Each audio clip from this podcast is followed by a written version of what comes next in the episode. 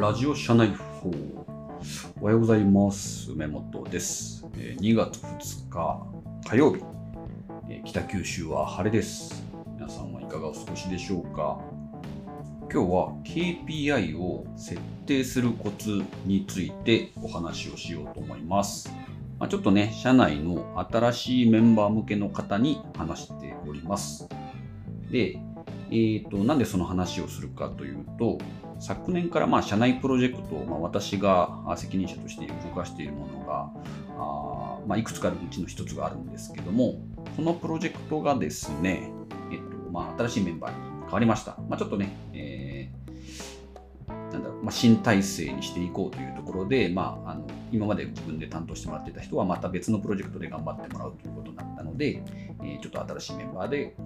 やっております。で、その時にやっぱりKPI の設定とか、今からこのプロジェクトはどういうところを目指していくんだみたいなことを目標とかしっかり話しながらやっているわけなんですけども、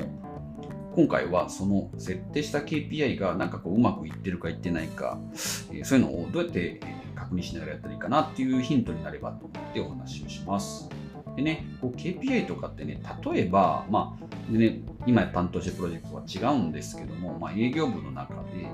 売上を100万円達成しましょうという KPI があるとしますよね。で、その時に、新人さんとか特にそうだと思うんですけども、100万円を売り上げ上げていくのってむずいなーってなりますよね。で、その時に100万円上げるのって難しいですねっていう話とかね、会議で話したりとかすると思うんですけども、もちろんそれはそれで、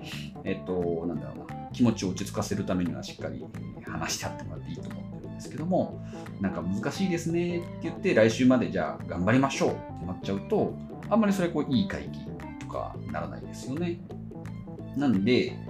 やっぱり100万円を上げるためにじゃあどうしましょうってなったら、単価10万円を仮に10人買ってもらったら達成できるタイプの商材としましょうか。で、その時に単価10万円を上げるっていうのはなかなか難しいですよね、その営業担当。そしてやっぱりその10人に買ってもらうために、当然10人に話を聞いてもらわなきゃいけないんですけども、そのためには20人に連絡するとか、100人にメールを連絡するとかですね、そういうことがですね、例えば嫌かどうかは別の後で話しますけど、嫌だと思うんですけども、100人にメールをするっていうのは、アクションとしては可能ですよね。KPI として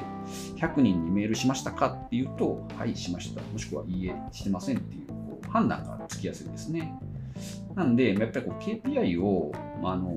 設定するのはそもそも何ですかね、何のためにやるんだろうこの事業はっていう、大義名分じゃないんですけど、ちゃんとそういう大きな目的から、ある程度一番大事な数字っていうのは多分その上層部の方が決めて、でそこを因数分解して自分各自が担当する、数字があると思うんですけども、その数字っていうのが目的とか意味とかを見失いがちなんですけど、その話はまたちょっと別なんですけども、ちゃんと行動可能な KPI になってるかっていうのは自分でも確認していいんじゃないかなと思いました。さっき今日の例はちょっと営業部の例なので非常に辛そうな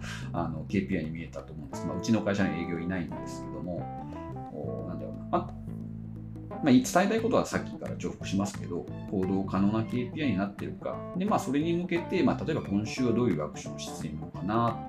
で、来週そのアクションしたことに対してこれは当たってた当たってなかった、じゃあ次のことやってみようっていうのは、デザイン思考とかと同じだと思うんですけども、ある種仮説を持って何かトライしてみて、ダメだったらちょっと違う策を試していくとか、不確実性を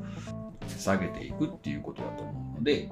そうやってね、PDCA とかちょっとたまには最近バカにされがちだと思うんですけども、ODA だったり PDCA だったりとかね言いますけども、大事なことはちゃんと考えて仮説を持って動いてみると。で、その動いたことをちゃんともう一回確認して違うトライをしていくっていうことなので、動けるような目標にしっかり仕上げていくっていうのは小さな仕事でも大事なことなんじゃないかなと思いました。ということで、今日も一日よろしくお願いします。